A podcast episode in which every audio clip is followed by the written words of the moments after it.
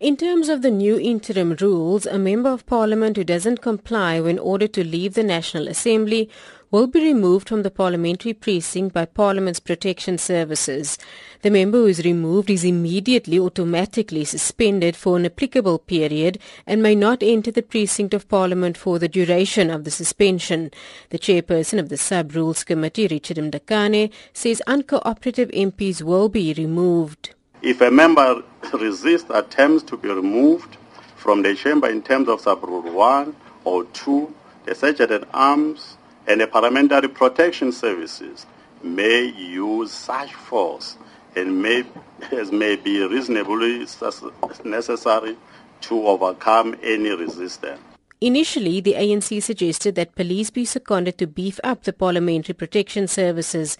After a caucus break, they withdrew the suggestion, but not before opposition parties such as DA Chief Whip John Steenhuisen raised their objections. Telling you now that we're going to run into a serious constitutional problem. I don't believe that in terms of the current constitution and in terms of the South African Police Service Act, that it is actually legal or possible to second the South African Police Service to Parliament.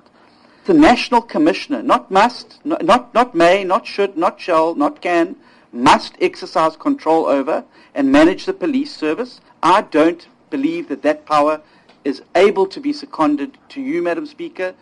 The EFF repeatedly announced the objection to the suggested interim rules and vowed to challenge it in court. One of its members, Mbuyiseni Ndlozi, says they don't believe that MPs should be removed from the House for exercising freedom of speech. What if the Speaker is wrong? Where is recourse in this amendment?